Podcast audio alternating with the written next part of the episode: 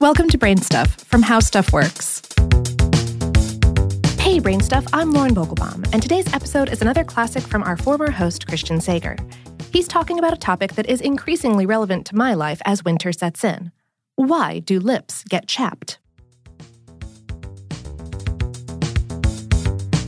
Hey, I'm Christian Sager, and this is Brain Stuff. I'm going to go out on a limb here and say you've probably had chapped lips at some point.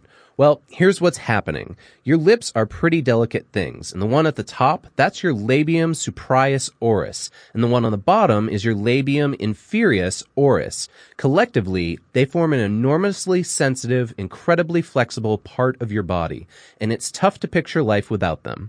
However, they also have some vulnerabilities. For instance, the skin of your lips is different from the rest of your face. Let's take a closer look. The outer layer is called the epidermis, and it has a protective covering called the stratum corneum. Underneath your epidermis is another layer of skin, the dermis. Like the rest of your skin, your lips have all three of these layers. The difference is that the stratum corneum on your lips is way thinner than it is anywhere else on your body. In fact, it's part of the reason people's lips have that alluring red or pink pigment.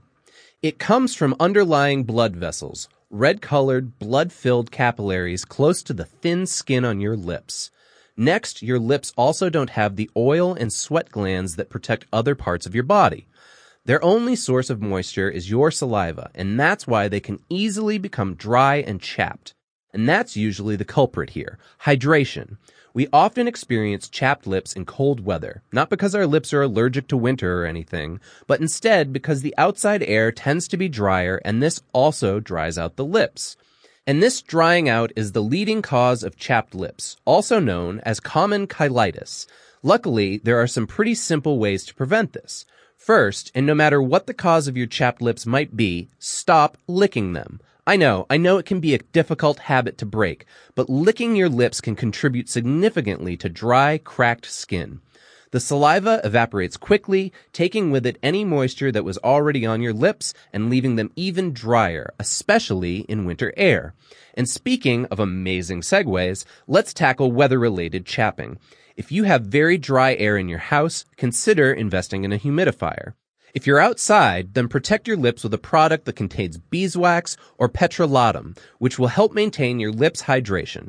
If you plan to be out in the sun for a while, help prevent dryness by using a sunscreen on your lips as well. A lip balm with SPF in it could help address both of these issues at once, and, as always, drinking plenty of fluids is a great move for your entire body, not just your lips. And that's it. Well, well, almost. We didn't talk about the multiple other causes of chapped lips or lip balm addiction or whether some of the ingredients in those things actually cause chapped lips, which is an interesting little conspiracy theory. Today's episode was written by Ben Bowlin and produced by Tyler Klang. To hear more about fringe theories, but probably not too many involving chapstick, tune into Ben's show Stuff They Don't Want You to Know, available wherever you get your podcasts. And, of course, for more on this and lots of other protective topics, visit our home planet, howstuffworks.com.